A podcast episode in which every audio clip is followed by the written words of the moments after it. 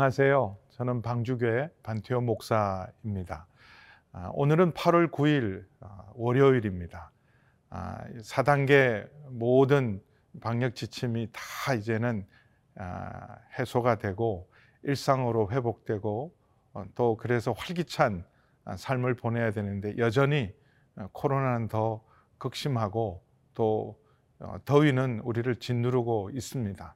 이럴 때일수록 더 하나님을 가까이 하시고 우리의 영혼의 샘이 어, 우리 속에서 정말 성령의 생수가 우리 영혼의 샘에서 흘러 넘치도록 어, 특별히 큐티를 통해서 주님 앞에 더 깊이 동행하시기를 바랍니다. 오늘은 사사기 3장 12절에서 31절 말씀을 통해서 함께 하나님의 은혜를 나누겠습니다.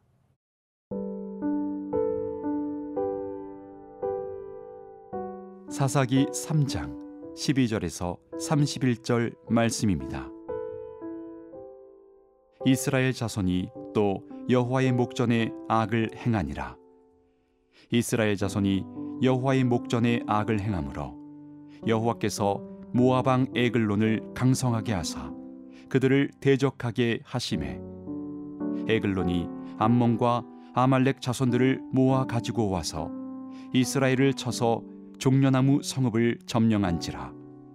이에 이스라엘 자손이 모아방 에글론을 열여덟 해 동안 섬기니라. 이스라엘 자손이 여호와께 부르짖음에 여호와께서 그들을 위하여 한 구원자를 세우셨으니 그는 곧 베냐민 사람 게라의 아들 왼손잡이 에훗이라. 이스라엘 자손이 그를 통하여 모아방 에글론에게 공물을 바칠 때에 에훗이 길이가 한 규빗 되는 좌우의 날선 칼을 만들어 그의 오른쪽 허벅지 옷 속에 차고 공물을 모아방 에글론에게 바쳤는데 에글론은 매우 비둔한 자였더라. 에훗이 공물 바치기를 마친 후에 공물을 메고 온 자들을 보내고 자기는 길갈 근처 돌뜨는 곳에서부터 돌아와서 이르되 왕이여 내가 은밀한 일을 왕에게 아뢰려 하나이다 하니 왕이 명령하여 조용히 하라 하매 모셔 선 자들이 다 물러간지라. 에훗이 그에게로 들어가니 왕은 서늘한 다락방에 홀로 앉아 있는 중이라. 에훗이 이르되 내가 하나님의 명령을 받들어 왕에게 아랠 일이 있나이다 하매 왕이 그의 좌석에서 일어나니 에훗이 왼손을 뻗쳐 그의 오른쪽 허벅지 위에서 칼을 빼어 왕의 몸을 찌르매 칼자루도 나를 따라 들어가서 그 끝이 등 뒤까지 나갔고 그가 칼을 그의 몸에서 빼내지 아니하였으므로 기름이 칼날에 엉겼더라. 에훗이 현관에 나와서 다락문들을 뒤에서 닫아 잠그니라. 에훗이 나간 후에 왕의 신하들이 들어와서 다락문들이 잠겼음을 보고 이르되 왕이 분명히 서늘한 방에서 그의 발을 가리우신다 하고 그들이 오래 기다려도 왕이 다락문들을 열지 아니하는지라. 열쇠를 가지고 열어본즉 그들의 군주가 이미 땅에 엎드러져 죽었더라. 그들이 기다리는 동안에 에훗이 피하여 돌 뜨는 곳을 지나 스이라로 도망하니라 그가 이르러 에브라임 산지에서 나팔을 불매 이스라엘 자손이 산지에서 그를 따라 내려오니 에훗이 앞서가며 그들에게 이르되 나를 따르라. 여호와께서 너희의 원수들인 모압을 너희의 손에 넘겨 주셨느니라 하매. 무리가 에훗을 따라 내려가 모압 맞은편 요단강 나루를 장악하여 한 사람도 건너지 못하게 하였고 그때에 모압 사람 약 만 명을 죽였으니 모두 장사요 모두 용사라. 한 사람도 도망하지 못하였더라. 그날에 모압이 이스라엘 수하에 굴복함에 그 땅이 80년 동안 평온하였더라. 에훗 후에는 아나세 아들 삼갈이 있어 소모는 막대기로 블레셋 사람 600명을 죽였고 그도 이스라엘을 구원하였더라 역사를 전공한 음, 분들은 이구동성으로 아, 역사로부터 사람들은 아무것도 배우지 않는다. 그리고 역사는 반복된다고 말하고 있습니다. 아, 좋은 일이 반복되는 것이 아니라 나쁜 일들이 그리고 어, 다시는 반복하지 말아야 될 일들이 반복되는 것이 아, 역사의 실제 상황입니다. 바로 사사기가 그런 전형적인 모습을 보여주고 있습니다. 사사기는 실패의 역사요, 불순종의 역사요, 하나님의 백성, 믿음의 사람에게는 부끄러움의 역사입니다. 또 불순종하고 또 넘어지고 또 믿음으로 살지 못하고 또 실패하는 일들이 없도록 우리가 매일 깨어 있는 이유, 어, 매일 큐티하는 이유도 우리가 반복된 악순환으로부터 우리가 이제는 온전히 구원을 하고 새롭고 승리의 삶을 살기 위해서 큐티를 하고 있습니다. 이런 이스라엘의 불순종에 대해서 이번에 하나님이 징계의 도구로 사용한 것은 바로 모압 왕 에글론을 통해서 이스라엘 백성을 징계하십니다. 모압 왕 에글론이 어, 주변에 있는 어, 암몬, 아말렉 자손들까지 세력을 모아서 이스라엘의 가장 상징적인 성읍이었던 여리고를 점령합니다. 여리고는 정복 전쟁의 승리의 상징입니다. 가나안 세력의 심판의 상징이고 역사적인 어, 교훈의 장소, 교육의 장소로 삼아야 될 여리고를 어, 빼앗기는 수치와 수모를 겪으면서 18년 동안 14절에 어, 보시면 모아방 에글론을 섬기는 압제를 징계를 받게 됩니다. 아, 그 징계 속에서 15절을 보시면 18년 아, 만에 이스라엘 백성이 하나님 앞에 부르짖고 회개하고 하나님의 도우심을 구원을 찾기 시작합니다. 저는 이런 부분을 읽을 때마다 사람이 참 미련하다. 왜 18년 만인가? 압제를 당하자마자 침략을 당하자마자 1년 만에 바로 회개할 수는 없는가? 우리는 당할 만큼 당하고 고생할 것만큼 고생하고 깨어질 만큼 깨어지고서도 사실은 온전히 회개하지 못하는 경우가 많습니다. 18년 만에야 그들은 다시 하나님의 얼굴을 구하고 하나님 앞에 부르짖을 때 이번에도 어김없이 하나님은 자기 백성을 외면하지 않으시고 구원자를 세웁니다. 사사를 세우는데 어, 모범적인 사사였던 온니엘과는 달리 전혀 뜻밖의 인물, 아, 아무도 예상하지 않았던 아, 에웃을 베냐민 사람 에웃을 아, 사사로 부릅니다. 에웃은 성경에 기록하기를 왼손잡이라 그렇게 말하고 있습니다. 베냐민이라는 이름이 내 오른손의 아들이란 뜻이에요. 내 오른손의 아들. 그래서 베냐민은 용사들이 많습니다. 그럼에도 불구하고 베냐민의 오른손의 아들인데 오른손을 장애를 입어 쓰지 못하고 왼손을 사용하는 왼손잡이 에웃은 아, 그 당시 어떤 의미로는 아무도 기대하지 않았던 장애를 가졌던 그런 에웃을 통해서 하나님이 놀라운 구원을 이루십니다.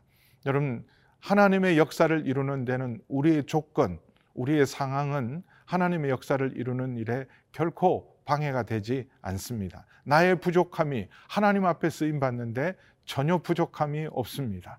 나의 한계가 하나님의 한계는 아닙니다. 하나님께서 우리를 사용하실 때 중요한 것은 내 자격, 내 능력이 아니라 순종입니다.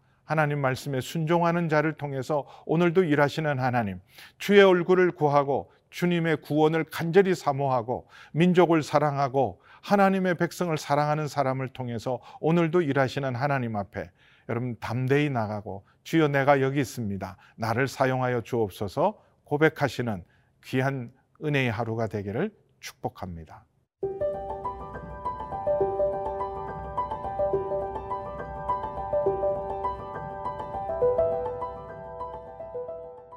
에웃이 처음에는 공물을 바치는 아, 정기적으로 상납을 하고 공물을 바쳐야 되는 그 공물들 사절단을 이끄는 지도자로 에글론 왕을 만납니다.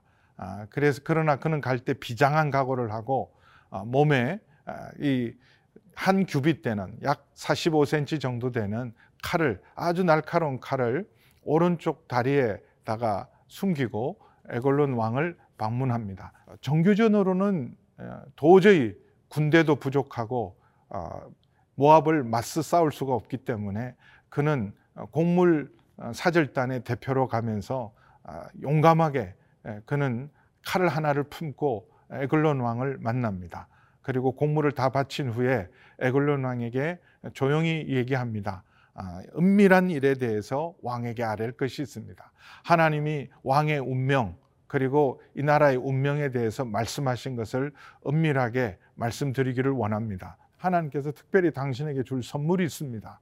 아, 그렇게 에글론 왕을 설득하고 단독으로 단신으로 에글론 왕을 만나는 기회를 갖게 됩니다. 보통은 어, 왕 앞에 나갈 때 다 몸수색을 합니다. 근데 왼손잡이라고는 그 꿈에도 생각하지 못했고 그래서 오른쪽 허벅지 쪽에 숨겨둔 칼을 잘 숨겨서 감춰뒀던 칼을 뽑아서 단순간에 아, 에글론 왕을 죽이는데 성공을 합니다. 아, 힘껏 엄청난 힘으로 22절에 아, 보면 칼 자루도 나를 따라 들어갔다.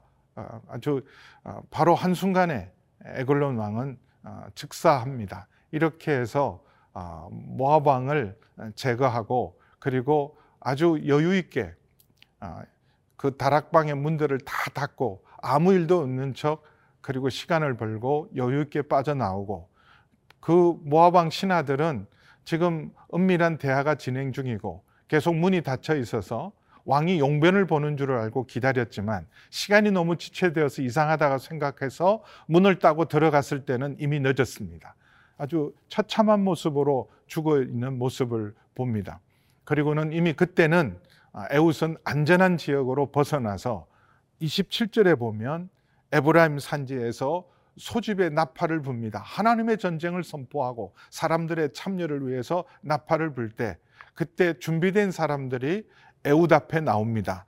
28절에 보면 나를 따르라 앞장서서 이제 모압과의 전면전을 위해서 용사들과 함께 나아갈 때 하나님께서 주신 지혜로 요단강 나루를 장악하고 그리고 두려움하고 지도자를 잃고 왕을 잃고 두려움에 아, 흩어지고 뿔뿔이 흩어지는 모압 모든 용사들을 단 한 사람도 남기지 않고 29절에 보면 그때 모압 사람 약 만 명을 죽였으니 모두가 장사요 모두가 용사라 한 사람도 도망하지 못했다. 완벽한 승리를 이루고 18년 만에 자유와 구원을 얻는 놀라운 일들을 하나님께서 다시 구원의 역사를 베푸셨습니다. 그래서 그날부터 80년 동안 평온함을 안식을 누리는 놀라운 은혜가 있었습니다. 한 사람의 헌신으로 하나님의 위대한 구원의 역사를 이룬 에우세 시대. 근데 우리가 31절에도 주목해 볼 말씀이 있습니다. 에웃 후에는 아나세 아들 삼갈이 있었는데 삼갈은 소사사입니다. 아, 딱한 절 나와 있는 사사지만 그도 소모는 막대기로 변변한 무기가 아니라 소모는 막대기를 가지고 블레셋 사람 600명을 죽였다. 이 삼갈이라는 아주 평범한 용사를 일으켜서 구원에는 놀라운 역사가 있습니다. 하나님은 왼손잡이도 쓰시고 소모는 막대기를 가진 평범한 삼갈도 사용하시는 주님 앞에 순종하는 자를 오늘도 부르시고 사용하시는 주의 역사님 역사 앞에 우리 한 사람 한 사람이 헌신의 자리로 순종의 자리로 나가 주의 역사를 이루시기를 주님의 이름으로 축복합니다.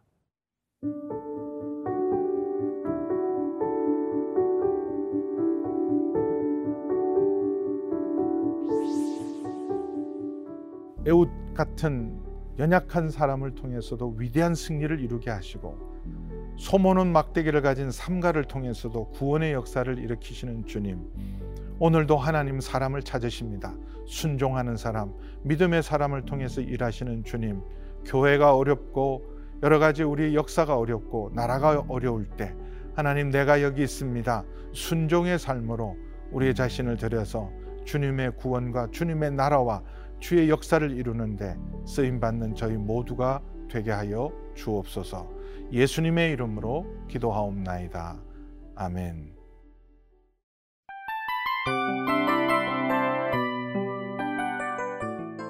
이 프로그램은 청취자 여러분의 소중한 후원으로 제작됩니다.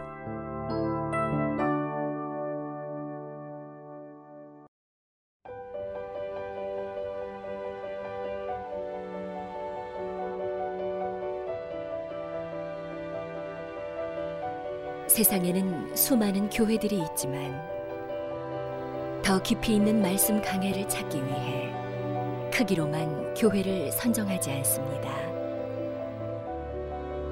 보다 좋은 영적 콘텐츠를 더 많이 나누기 위해 방송비를 받지 않습니다. 1년 365일 복음만 전하고 싶어서 우리는 광고를 하지 않습니다. 온누리의 복음을 땅끝까지